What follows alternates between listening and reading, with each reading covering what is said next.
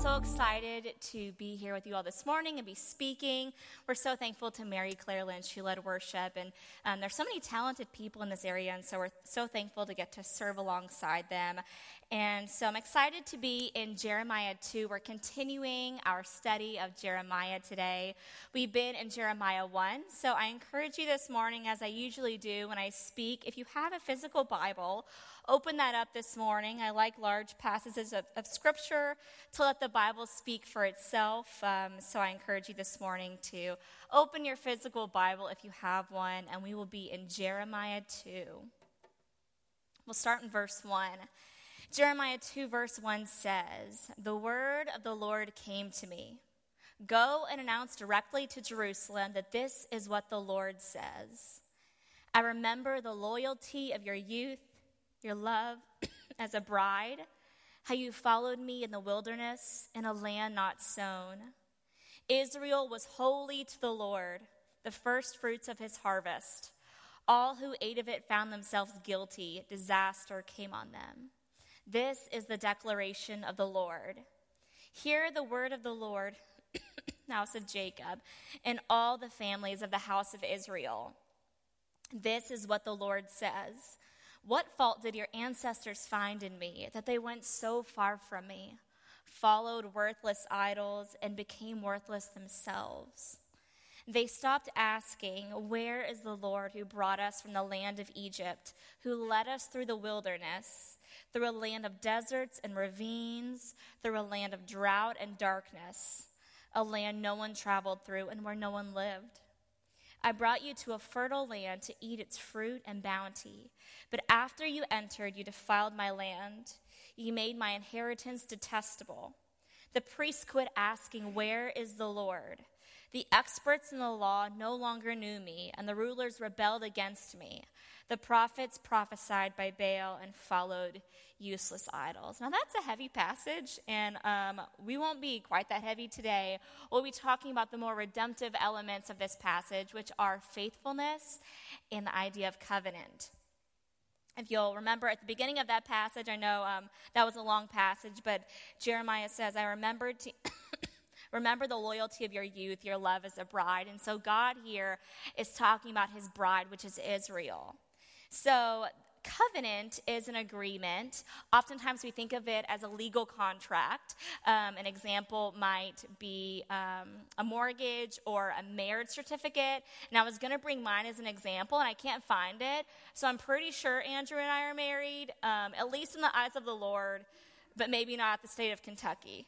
Um, but so that is an example of a legal agreement, of a contract. But covenants in the Bible are more than just contracts, they're more than just pieces of paper. They're about people. And a covenant is a commitment that establishes a relationship. Thank you so much. A relationship between two or more persons.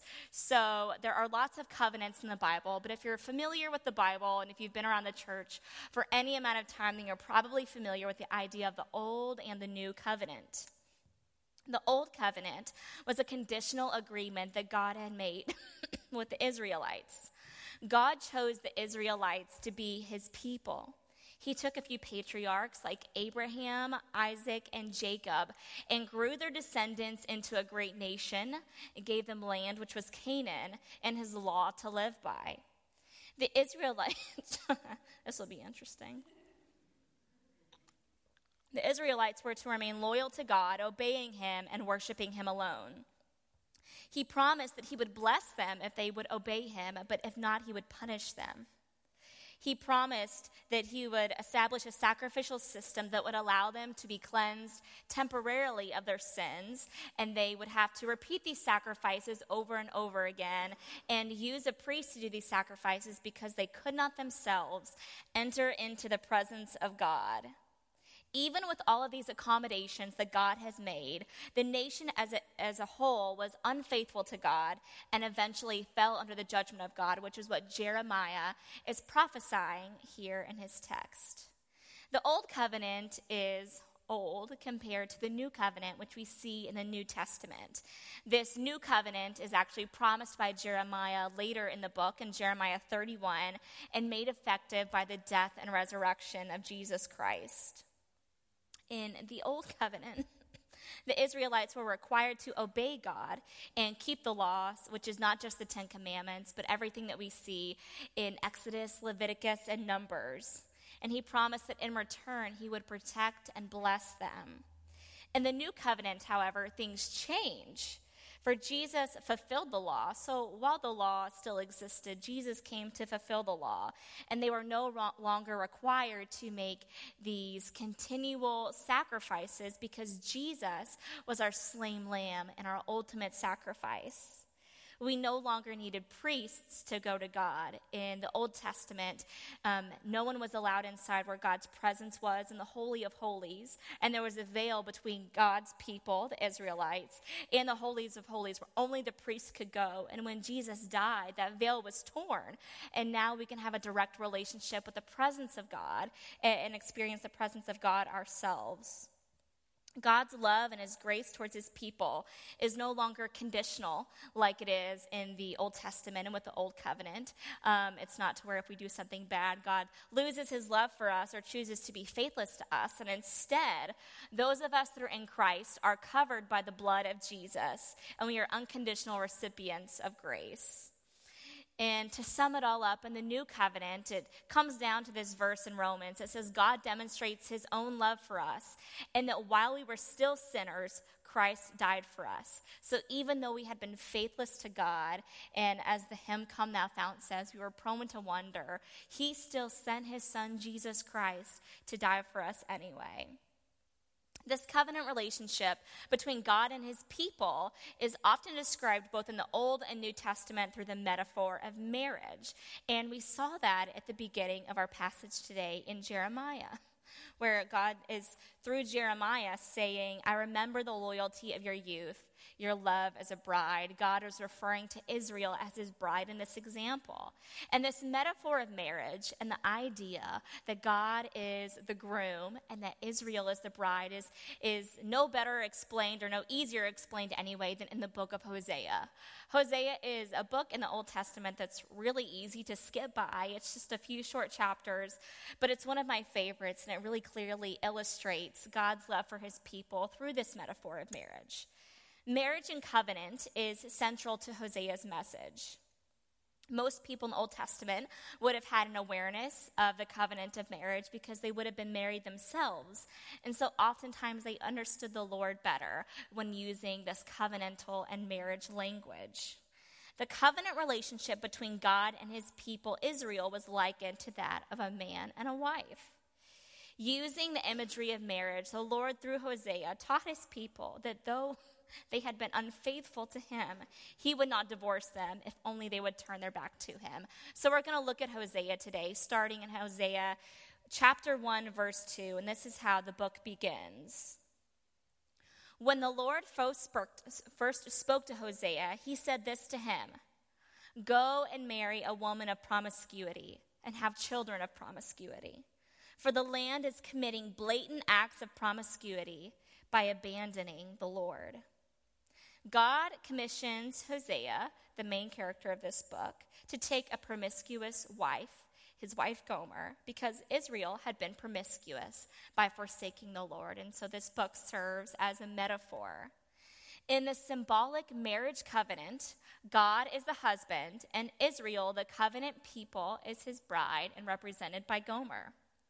God wed Israel in the covenant of Abraham, which was renewed with Moses at Mount Sinai. Isaiah 54 even reads, "For thine maker is thine husband." And Jeremiah 3:14 reads just later in the passage that we're studying today, "For I am married unto you." And so this idea of marriage is common throughout scripture. Jeremiah and Hosea have a lot of parallels in that they both begin by establishing the relationship between God and his people, calling Israel his bride, yet both also describing Israel's faithfulness towards a faithful husband, God. We read again in Jeremiah 2 5. This is what the Lord says. What fault did your ancestors find in me that they went so far from me? Followed worthless idols and became worthless themselves. They stopped asking, Where is the Lord who brought us from Egypt, who led us through the wilderness, through a land of deserts and ravines, through a land of drought and darkness, a land no one traveled through and where no one lived? I brought you to a fertile land to eat its fruits and bounty, but after you entered, you defiled my land. You made my inheritance detestable. The experts in the law no longer knew me, and the rulers rebelled against me. The prophets prophesied by Baal and followed useless idols. Baal being one of the idols that they worshiped. And so here we see that Jeremiah is saying that even though God had been faithful to his people and provided, they still turned from him and worshiped idols. And so this idea of faithlessness and promiscuity of the heart is echoed in Hosea. And we read in Hosea 2, verses 5 through 8. Interestingly, I'm just reading the same verses in Jeremiah. It says, Yes, the, their mother is promiscuous. She conceived them and acted shamefully. For she thought, I will follow my lovers, the men who give me my food and water, my wool and flax, my oil and drink. Therefore, this is what I will do I will block her way with thorns, I will enclose her with a wall so that she cannot find her paths. She will pursue her lovers, but not catch them. She will look for them, but not find them. Then she will think, I will go back to my former husband, for then it is better than for me now. She does not recognize that it is I who gave her the grain, the new wine, and the fresh oil. I lavished silver and gold on her, which they used for Baal in both examples, they really mirror each other and almost use the same language. This idea that Israel, the, the wife as Gomer in Hosea, has turned from their, their lover, their first love, God, even though they had given all of these gifts to Israel and still they use them for idols. And Hosea is really good at illustrating what I think Jeremiah is inferring in between the lines here that Israel continue, continuously forgets what God has done for them and promiscuously pursues loves other than their first love. In a lot of translations in Hosea, it actually uses the word whore, that Gomer was a whore and she was pursuing whoredom. And so God refers to Israel as a whore in this example. And while that's a really ugly word that I hope doesn't get like taken and put on TikTok, me saying that, it's really visceral and helps us see the reality of a heart problem and the reality of Israel cheaply whoring themselves to other idols, worshiping them, even using gifts that God had given them. Hosea 2 8 says, She does not recognize that it is I who gave her the grain, the new wine, and the fresh oil. I lavished silver and gold on her, which they used for Baal. And it's so easy to read these passages from the Old Testament, knowing that we're covered under the blood of Jesus in the, the new covenant, and think that we are so far removed. But the reality is that so many of us, really all of us, are, are prone to wonder and be faithless to God, and we exhibit the same behavior as the Israelites, even in the 21st century. And though Hosea and Jeremiah both are speaking of the faithlessness and promiscuity of an entire nation of people, um, God's chosen people, the same principle holds true for individuals. Even those who have been grossly unfaithful to God can reestablish their relationship with Him if they trust Him and turn to Him. We, the bride of Christ, frequently find ourselves unfaithful to Jesus Christ our bridegroom. Jesus died for us so that we might be reconciled to God, and his faithfulness, his mercy, his trustworthiness, and graciousness. Um, we sometimes run for it, but we should forsake all of those other things for Jesus Christ because Jesus paid the ultimate price for us in his death. But the reality is, is that we so cheaply chase after fleeting flings, just like Israel did and just like Gomer does, because while I'm sure none of us, um, and, and hopefully not most of us, are forsaking our spouses for adulterous relationships, we can still be adulterous of the heart, and we can choose things other than God and placing Him where His priority should be, which is the first and foremost thing in our lives. Thankfully, though, God did not divorce Israel if they would turn back from him or turn to him. And thankfully, he doesn't divorce us in our faithlessness because uh, I know, as, as Paul would say, and it's true in my, in my life, I'm the uh, chief of sinners. And so we are so thankful that God does not divorce us and unconditionally loves us, um, just as Christ loved his church. In Hosea, we read that the Lord showed mercy on Israel. Hosea 2:14 through 15 says, "Therefore I'm going to persuade her, lead her to the wilderness and speak tenderly to her. There I will give her vineyards back to her and make the valley of Achor into a gateway of hope. There she will respond as she did in the days of her youth, as in the day that she came out of land uh, out of the land of Egypt." Again, in a few verses later, it says in Hosea chapter 2, verses 19 through 20, I will take you to be my wife forever.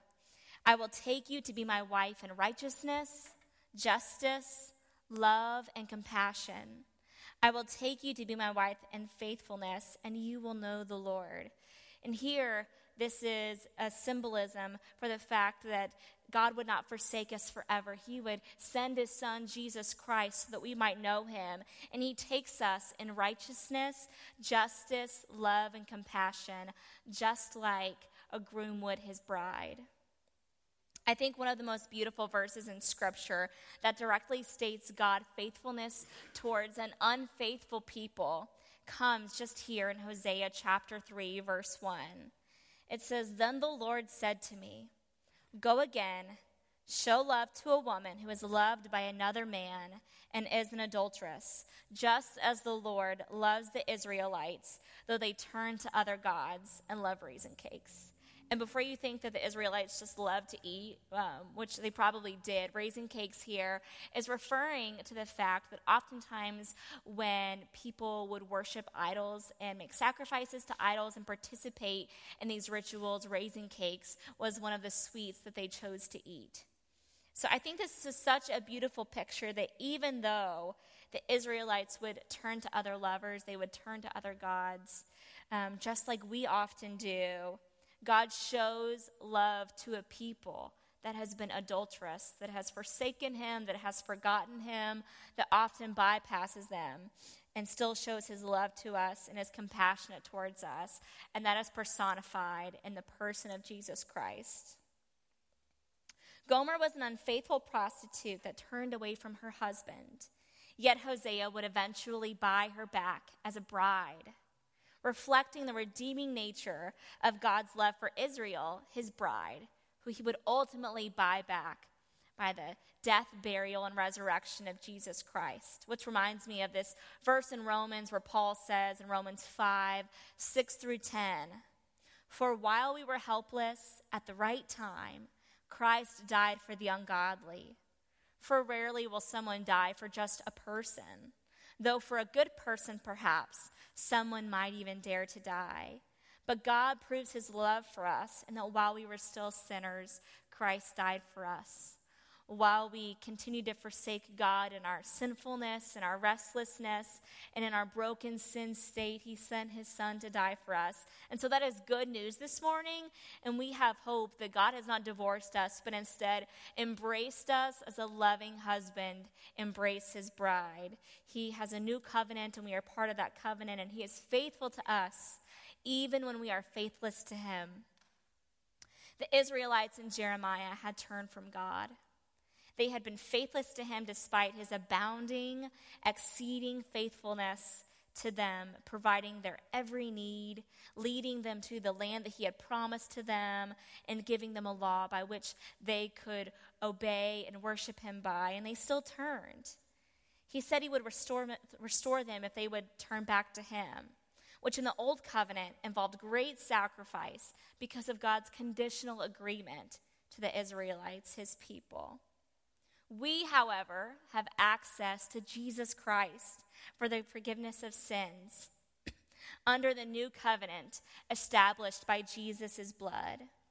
Just like Gomer and her faithlessness and promiscuity that we see in the book of, of Hosea, we, in our faithlessness and promiscuity of our own hearts, are bought by the blood of the Lamb, who is Jesus Christ. We repent this morning of our faithlessness. Jeremiah tells us and reminds us because it's a whole book of prophecy, and we see the horrors and the pain that we endure when we turn from God. And we, like Israel, have been unfaithful to God, but there is a God who now, because of Jesus Christ, stands waiting to embrace us. He has already embraced us by sending his son and shown compassion on us. So we respond this morning by, if you haven't followed, followed Jesus yet, respond to him. Like a groom that loves his bride as tenderly, compassionately, and kindly extended his arms. And if you are in Christ this morning, turn back from Him. We are so prone to wander and be faithless, even though we love God. We often pursue other loves and the idols in our lives, sometimes accidentally, sometimes intentionally, but God is merciful and kind to soften our hearts and help us turn to Him. If you'll close your eyes with us and the band comes forward, I just want to take a moment and repent that we, like Israel, have often been unfaithful to God. We forget that He is our provider and our deliverer. And so this morning we, we repent of our turning from Him. We know that every good and perfect gift comes from the Father, from whom there is no variation or shadow due to change. He is, he is everlasting and He is faithful, He is trustworthy and He is true. And so we rejoice in that this morning. Our hope is in Christ alone. We're so thankful that we can worship you for all that you have done uh, by sending your son Jesus for us. And in his name we pray.